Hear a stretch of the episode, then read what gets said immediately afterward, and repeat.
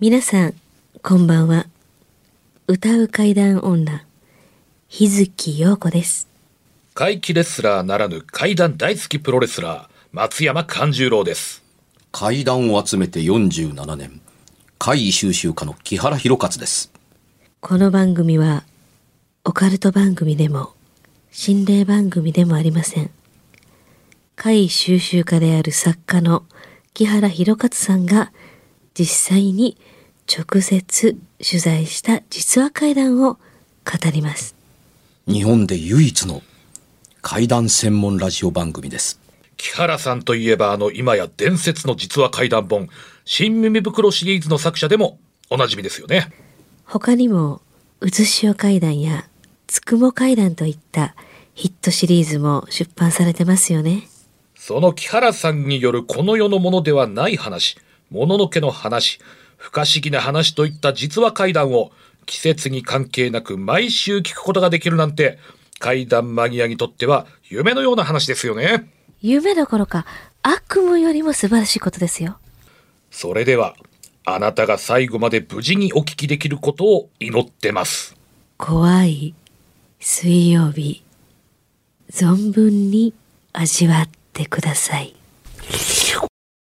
木原さんの意見を聞かせてというお便りもありますそっち行きたいと思いますははいい、、なんでしょうよく聞いてますえー、桃瀬さんからいただいておりますあ桃りが瀬とさんうございます桃瀬さんありがとうございますいつもポッドキャストで楽しく拝聴してますありがとうございます今日は自分が体験したばかりばかりばかり、結構ほやほやじゃないですほかやほやですほやねほ。や不思議な話を聞いていただきたくてメールしましたはい、はいお昼に片方の扉は閉め切りうん。もう一方は、もともと内側から外側に少し開いているコンビニに行きました。あるね。うん。そういうのね。買い物を済ませ、ん外に出ようと少し開いている扉に手を伸ばしたところ、うん。手が触れる前に扉がふわっと外側に開きました。おや。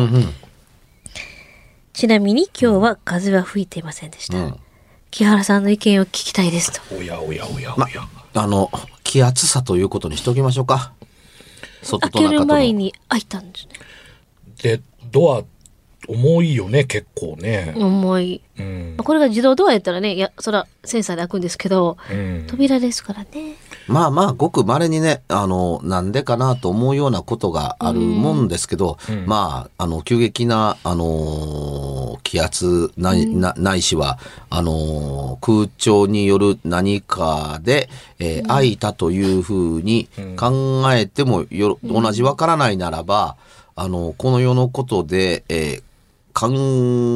考えられるもので決着をつけといた方がええんかなと思います。まあ、いわゆる解度が低い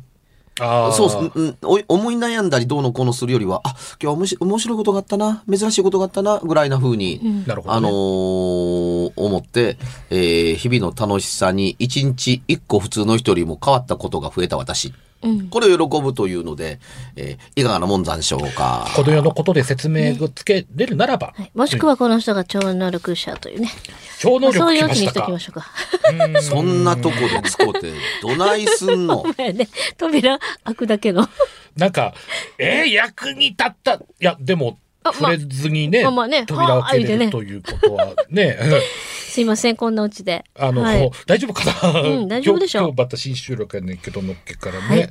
えー、なんかじゃあ、お題的なおのもあ題る的な、あおお題行きましょうか。うん行こうか。はいえー、容姿の高虎バッタモンさん。高虎バッタモンさバッん。タモンさん、いらっしゃい。えー、VR にも霊が取り付くといったことが漫画で紹介されておりました。ほう。えがー、デジタル機器に霊がつくことはありますかあのーという。えーデジタル機器にうん。うたらかたらと、はい。 VR にえー何かつきますという話と、多分これはね、に近しい話としでのように見えて、まあ別々の話ではあるとは思うんですよ。はいまあひっくるめては同じことなんですけどもね。うんうんうんでも、あのー VR、バーチャルリアリティというものですよね。うんあうんの、ヘッドゴーグルをつけて、その中で映ってる映像の向こうは、まあ仮想現実の世界というやつですね。ええ、まんま、あのー幽霊を見ようかと思ったら VR やんなさい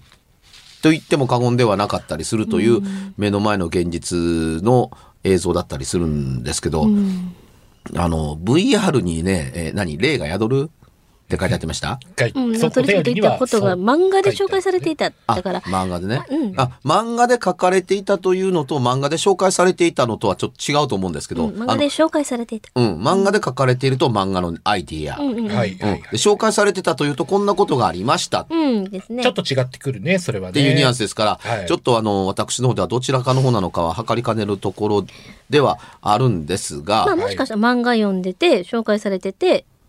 あの、ただ単にそれで、もし、デジタル機器って例がつくんかなって、ふっと思っふっとねたのかもしれませんけどね。あの、デジタ漫ル画とは機別器、で。うんあの、デジタル機器に、あの、レーランがついとりゃ、あのついたりやせえへんと思ったりするんです。不具合は起こすことはあるかもわかりません。あのーなんでこんなことが起こるんやろうみたいな、はいあの、仮に携帯電話からこの世ならざる者の声が突然聞こえたにしてみても、それはデジタル機器に何かが宿るという概念のものではきっとないでしょう。うん、あの人間が自分の耳で聞いたと思ってるけれども、ほんまは携帯はずっと電源が切れたまんまであるというように、あの、なってる可能性も、まあ、ないとは言えなかったりします。で、バーチャルリアイリアリティで見ている中に何事かが現れたらば、それは普通、バーチャルリアリティのバグかなんかではないか、それを、あの、あの目で目視したのではないかなという可能性はないとは言えないですよね。あの、バーチャルリアリティによってどのようなことが起こったのかというのがあ変えてなければ、あの、少なくても干渉したのか宿ったのかどうのこうのと、おについて喋るにしてみても、状態がわからなさすぎるじゃないですか。車に霊が宿ったんですけど、どうしましょうかって言われても、勝手に走り出したのか、勝手に止まったのか、走ってる最中にドアが開いたのか、ハンドルの銃が効かなくなったのか、勝手にブレーキ踏みまくったり、勝手に踏んでもないアクセル踏みまくったりするのか、え、何が起こったのかわからないうんですよね。あの、起こった事象に何があるんだろうかというふうに考えるミスが、あの、あるので、起こりましたでは、実は何もわかりません。うん。運動会がありました。先生これどう思いますかって言ったら、いや、運動会があったらどうかしたんですかみたいな。確かにねうんうん、その、ふんわりとしたものではなくて、あの、なるべく的確に、あのおどのようなものがどのような状態でどういうことが起こったあそれをどのような、あの人たち、あの単数なのか複数の人間で、このような体験を目撃しましたというふうなことは、入れていただけると助かりますね。その、う何かを喋ろうにも、その、どこがどうおかしいのかがわからないので、何をどう喋っていいのかがわからないというのが、まあまあ正直なとこだったりします。うん。で、不思議なことにね、どういう偶然なんでしょうね。あの、この間の放送から番組で採用された皆様には、私たちのサイン入りの、えーチェキをプレゼントしあますっていそうそうそうなんですよはいね。ね。でこれで優秀な投稿が増えたり、投稿の数がさらに増えたら嬉しいなと思ったら、投稿がガーッと減りました。やっぱり嫌がらせやと思ってるんですいね。やたまたまちゃいますね、うんたまたまかな。そんな時もあるってかな。あそうなんかな。ううんん。あかなの、おおね、やっぱり日月陽子のチェキがサイン入りで来るって、嫌やしいって思った人、ぎょうさんおんのかもしれない。そ、そう、そうでかもな、。えっと、今、今ご紹介させていただいた方、えっはとい、なぎさん、あの、バババッタッモンタさ。さん、うんん、バッタモンさん、高田だバッかタらモンいさん。や、でもわかんない。日月さんのが当たるかどうかわからんわけですかあそら、っか拙者のかもしれないし、木原さんのかもしれないし、ああもしくはまた、その、誰でもない人のがそう当そうたそうるそ可う。能まあ、性馬場が1一個入ってますんで。ねえうん。あのー、馬場に、あの、佐々木ディレクターのチェキ入ってますから、これ、誰が当たるかは、あの、わからないということになってます。あとは、あの、こう、スリーショットのやつとかもね、中には入ってますか入っら。てますね。あ、それ凶悪ですね。うん。それ当たったら、もうトイレに貼って虫除けにするしかそなう、いですけど。まあ、その3人寄ってたら、寄ってるやつやったら前置け、えー多分佐々木ディレクターのが当たったら、なんかちょっと会が起きるドーンとかもしれんです。そうしたら、その起こった回をまたまとめていただいて、そうで番すね組の方にお知らせいただけたら、紹介させていただきます。どもっんな、と、もっとなんかないんか、あの、歯応えのあるものは。歯応え、え、こお私にこっちのあ、どうぞどうぞ。もう行こうかん行ってほんならくだあさいお願いします。えっ、と聞いてますからはい、わかりました。じゃあですね、えー体験談行きましょうかね。はいお寄せいただいております、こちらにも。おウェルカムだ。松原市のラジオネーム、おかめちゃん。おかめちゃん、ありがと私の息子2人の身に起きた不思議な出来事をメールさせていなたんだかき面ま白す。そうやん。う。うん。今から30年ほど前のこと、だいぶ前やね。当時生後10ヶ月の長男と主人、私の3人家族は 2DK のアパートに住んでおりました。はい。間取りは6畳のダイニングキッチンと4畳半と6畳の和室、昼間は6畳の和室で長男が歩行器に乗って遊んでいました、はい。ある日長男が和室の東側の天井の隅にうん。片言で話しかける姿を目撃しましたおお、その日から頻繁に天井の同じ場所にそのおもちゃをかざしたり、まるで誰かと遊んでるかのような、えー素振りを見せていました。うん、でも私や主人には何も見えていなく、何の気配も感じず、えーさほど気にも留めることなく日々が過ぎていきました。うん、そしてその2年後、次男が誕生して、次男も同じことをするようになりました。ま息子二人で天井に向かって話をしている姿を見て、やっぱりこの部屋には何かいるのかなと思うようになりました。あ、思うわね。そして主人が長男に、ん誰かいるんと聞いたところ、うん。カチちゃんおるよとの返答、カチちゃん。はい。カチちゃん。えーその返答に困惑をしましたが、大人には見えない何かがいるんでしょうね。んポルターガイスト現象が起こるわけでもないし、怖いものではなさそうなので、そのままにしておきました。その後、アパートが手狭になり、引っ越しをすることになりました。引っ越しの日、二人が部屋に向かって手を振っていた姿が今も忘れられません。今ではそのアパートも取り壊されて駐車場になっています。息子たちにあの頃のことを聞いても記憶にないみたいです。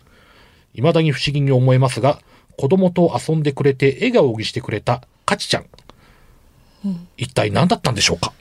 まあ、霊障的な変なあれはなかったんでしょうね。うん、天井でもそれ見るの限り隅に向かって、まあ子供たち二人が、まあこう話しかけていたと。あの、でも似た話で、うん私のお友達も、あの、自分の子供が生まれた時に、うん。その、壁に向かって喋ってたと。最初なんか独り言言ってるだけやと思ったけど、よう普通の会話をしてる感じで、で、おー車でどっかドライブ行って連れて行く時とかも、うんあの、隣にちゃんとし、その、この分開けて、あの、なんていうの、一緒に乗っとみたいな感じするから、へえ。なんやろうと思って、ある日なんか、あのー誰かと喋ってんのって言ったら、名前言うたって言ってた。なんとかちゃんって。やっぱそういう事例ってあるんですそね。れが何歳かまで続いて、うんプッと急になくなったって言ってたけどね。本当にじゃあちっちゃい時うだん、そけうみそ、たいう急に言わな。なくなったって言って言ってたよ。うーんあるんでしょうかね。猫、あのー猫とかがよくこう、同じとこ見てああー、それは聞くね。あるけどうん僕の事例の中にも、もう一人の子供がと同居しているという話があったりするので、あーあながち笑って通りする気はないんですけども、はいここで一つお父さん、ここが気になったら、ぜひとも聞いてほしいんですけども、はいかちちゃんとは、息子がつけた名前なのか、相手が名乗った名前なのか、それ、ははははは。あの、かちちゃんが、僕、かちちゃんだよっうてん。言ったのかいっていうのは聞く意味が、聞いてるんじゃないかと思うんです。それ誰って聞いて、かちちゃんって言ったら、うんさらに、じゃあ、かちちゃんって誰っていうふうに聞いてる可能性はある。で、その質問の中にん含まれててほしい質問が、それ向こうが名乗ったのあ、お前が名前をつけたのっていうのが、まあまあ、まず一点。うんで、かちちゃんという名前を平、当たり前のように平成装ってるのか平成そのものなのかわかりませんけども、ん名乗っているじゃないですか。かちちゃんと言われると人のニックネームのようにとらわれがちですけれども、うんそれは人であある保証は少なくとも名称上はわからないですよね。カチちゃんだけじゃそうですね。ちそょれっとわかんないですね。男の子なのって言ったら、うん、男の子だけれども、肩から上しかないなあっていう可能性もないとは言えないうん。ですよ。人の形をしてるけれども、あ人のあの姿はしてるっぽいけれども、人全体の姿は整えていない可能性は、あのあったりする。なぜここに、あの、着目するかというと、あの、み見上げ、見ている場所がおかしいからです。お天井の近くを見上げてるんでしょそうですね。うん。すると、人がそこに、子供だって思います。人がそこにいることが、あのーおお認識できると同時に、自分はそこには立てないですよね。はい。浮いてなきゃいけないから。はい。うん、だから、あの、ふわふわ浮いているということに、あの、疑問を感じないのであるならば、ひょっとすると部分だから浮いているのかな。頭のてっぺんから、あの、指先、つま先まで全部浮いてるんなら、カッチちゃんがいつもプカプカ浮いているみたいな余計な言葉がつくと思うんですよ。相手から聞かれたらその様子を話そうとしたく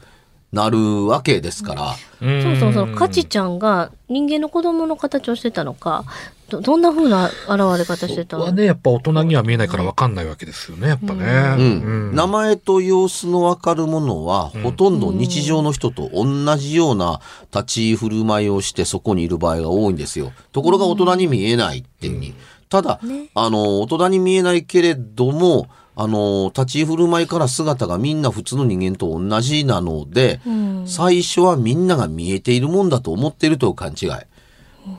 で、みんなが見えてないという驚きから、え僕だけに見えるんだっていうところから、あのー子供というのはそこから友達になれるんですね。大人はここから友達になれなくなってくるんですけど。うん。で、この友達で、あの、何日間か暮らしたというような。で、何年後かに訪ねていったら、その子はまだまだ女、まだ、あの、同じ年齢のまんまでそこにいたっていうので、驚いたなどという話が、あのー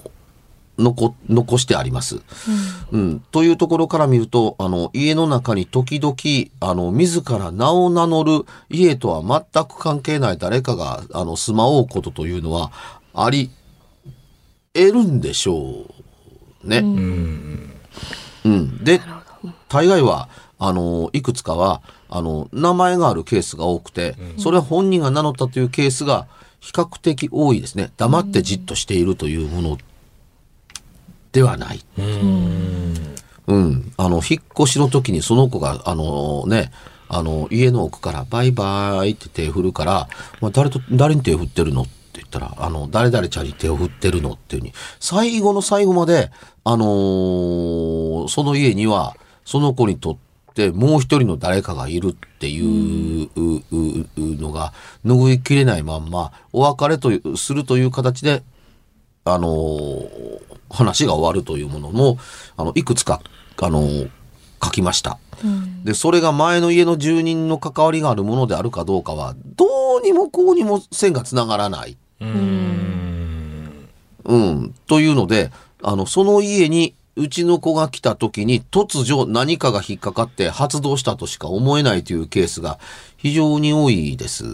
ね。前の家の人を見てて、うちが引っ越してきてもそれが見えたというケースは非常に少ないですから、あの、突発性のものであるような気はします。うん。ただ、怖いのは一方的に無関係で見ている客観視の親の方ですね。子供は別にそんそんなになんとも思ってないっていう、あの、傾向が非常に強いですから、あの、子供の友達認識能力という認定能力の力の強さのおかげで、あの、子供はかろうじて、あの、怖いものからの解放はあるという日々になるんでしょうね。大人は、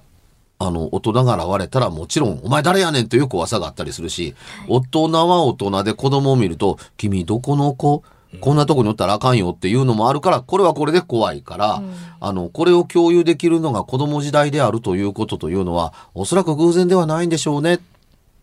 とは思います。うんうん。ただ子供の時に全く知らない、家にいる全く知らない友達。まあ、あのー時々これをイマジナリーフレンドっていうに、イメージの中のお友達、頭の中で作り出したお友達などというような言葉で、さるっと片付けたりするうう傾向も最近ちらほら見られるんですけども、そんなこと限るもんか、という感は僕は、あの、強かったりはします。あのーそれだけで片付けるということは、つまり現象などなくて、その子の頭の中ですもすあの全てが思い描かれたことなんでしょうっていうふうに、あのー結論付けたり断ず断、あのー決断付けたりするのって、それは、あのー調べずに済む最も手っ取り早い解決方法すぎないかっていうふうに思わないでもないですね。なるほどね等しく怖いものの部類として、あのー見ていた方が、あのーもうちょっといろいろな点で、あの、知恵をひねって考えられて気がついてあげられることがあった方が良いのではないかなと思ったりはします。拙者も子供の頃に、うんあのそういった体験してみたかっったもんですね、今思えば。うん。やっぱり大人になってから大人としての尺度でいろいろとこう考えるもんですからね、子供の頃の状態でそういうものと出会っていたら今ではその思い出がどういうふうに自分の中に残ってるもんなんだろうなってふと思ったなりるとほか。どね。私が小さいな頃、妖精と遊んでたみたいなことですよだねから。日月さんはねそういうお話豊富だから羨まし い。うんうんお二人ともちゃんと私を見て話してください。確かにそう大丈夫目を大丈夫私からそらすのやめてください。そらし漫画なっていうところやから大丈夫ねですよ大丈夫普通の人はもうちょっとこんなもんあるわけがないってもうちょっと注意力が増すもんだと思うんですけどね馴染むももうんじゃ天真爛なくて。漫な子供でしたからね。ああいいいい表現でしたね天真爛 漫。あまあまあまあ今も今今は今もそうやからうんあんまり変わりないです。ねあの前の番組から引き続きこの番組で聞いてる日月陽子さんのファンにしてみたらうんまんまやね っていう思ってるやもしれない。かもしれまでせもんフね。ァンの方にとってみたらやっぱそれがいいみたいなねやっぱそういうとこなんじゃこないのですまかまでおねっ。てほしいって思ってくれてほしい。 むしろ。この人のね、半分の本業、占い師ですからね、そういうものが見れたり感じたりさできてもおかしくはない。うん、まあまあね。うん、まあいろいろ。うん、歌って占えるシンガーソングライターです歌う階段女って書いてますね、誰かが。歌う歌う階段女。階段女ってどういうこと階段女そってうすごないなんちょっとちょっと重たいよねおい階段女階段女って。 ねえ私自身が階段みたいやんか。拙者はほら階段好きプロレスラーそまうまだ分かるやんか階階階階階段段階段女女ってって思う私思う誰がつけてんって思いますよね誰がつけてんって思いますよねえ、なかなか大倉映画のノリがあって、私はよろしいなと思いますけどもね、気象い、気象いっちゃ気象いな、みたいな。階段女って。まあね怪奇女の方がいいあですね。それもなんかいいですね待って、あんまり変わんらんから、私の中で。そう、うんお重さ変わらんから。怪奇女まあ重さは重さは変わらんか怪奇女って、どっちもどっちでもそれ変えてからまたいろんな体験談がボンボン増えてきたりしてね、まあねし。たらもうまた番組でも紹介しつつそういうのもいろいろ披露できる場合ももっと増えていったらいいなと思うわけですよ。ねえ、うん本当です、ね。キャラさんはね、やっぱそういう本も、うん本を本業本でをす出からしてらっしゃらっしゃる。うんうんやっぱ本り、ね、物は少ないんですよ。あ、でまあまあ本物といっても証明できることが難しいですから、あ、これは本当の体験なんだろうなと思うところまで質問攻めにして、ちゃんとするところまでが手一杯ですけれどもね。なるほど。うわ、でもなんかこう、言語が変わった第1回目。うん。ゆる。あんまりまた、なんか私たちそんな変わってないってことですね。変わってなさすなんでしょうね。そうですね。うんぎ。うん。ただ、新元号、どうなんでしょうね。あの、平成がバッサリ終わってしまって、平成と違うことは、が始まることは、まあ間違いないんですけれども、あのー無関係ではないので、あの、物事って連鎖してるもんですから、はい偶然が起こるのではなくて、平成に残したものの、いわば、あのーご褒美をもらうタイミングであったり、ツケを払わなければならないという年号が始まってきたんだと思うんですよ。なるほど。階段絡みも含めていろんなことを平成でやらかした人たち、今まで無事やったやんか。うん。平成の間はね、っていうところだったりする。終わる時だからこそ、はじ新しく始まるからこそ言えるって。これまで無事で来れたのは、あのー平らでいられるという言語の間のことでしたから、うん。うん、今度は、あのー冷たく和むようなような感じの世界が待っているやもしれないですからね。うん。うん、あの、人を呪って穴一つというのような、あの、ものの考え方も一方ではあるのではないかなと思う、考え方によっては怖い時代が始まるのかなと思ってたりはします。怖い三人や。 1日以降に体験した体験談は、はい平成会談ではなくて、令和会談になるわけですから、ほんまですね。う本ん、あ当だよの今読み上げてるものは全て平成会談のあの範疇に片付けられるもんでははいある場合が多いですけれども、ですねいよいよこれからね、この間体験しましたというのがもし来ようもんなら、日数次第ですけどこれは番組初の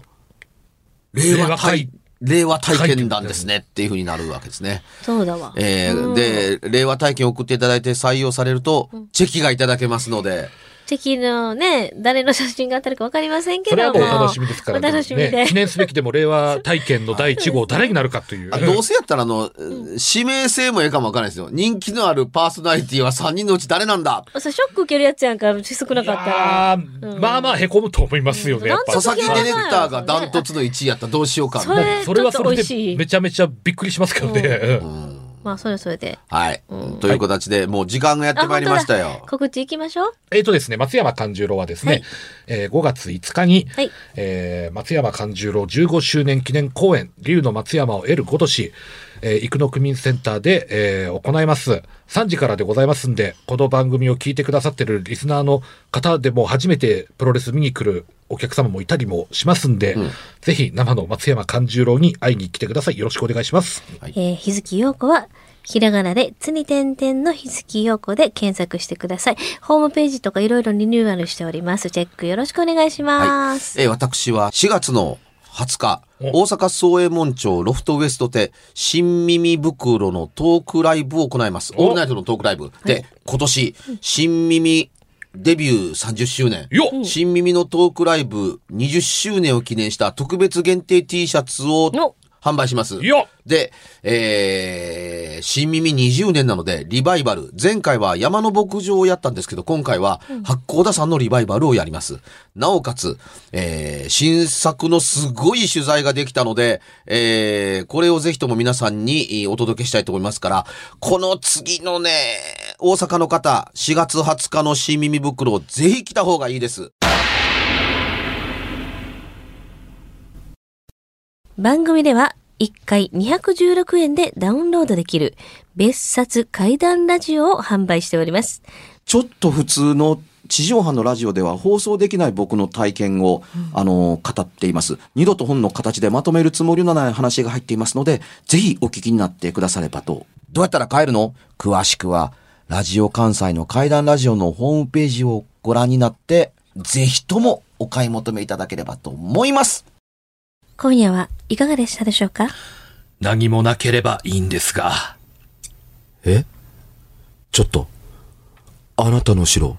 す誰ですか番組ではお便りや感想のほかあなたが体験した怖い話やあなたが聞いた身近な人の不思議な体験また怖い写真やいわく因縁のあるものなどもお待ちしていますメールの宛先は、階段アットマーク、jocr.jp、k-a-i-d-a-n アットマーク、jocr.jp。ファックスは、078-361-0005、078-361-0005。おはがきは、郵便番号650-8580、ラジオ関西、階段ラジオ、怖い水曜日まで。ぜひ、本物の怖い話を私に教えてください。お相手は、歌う階段女、日月陽子と、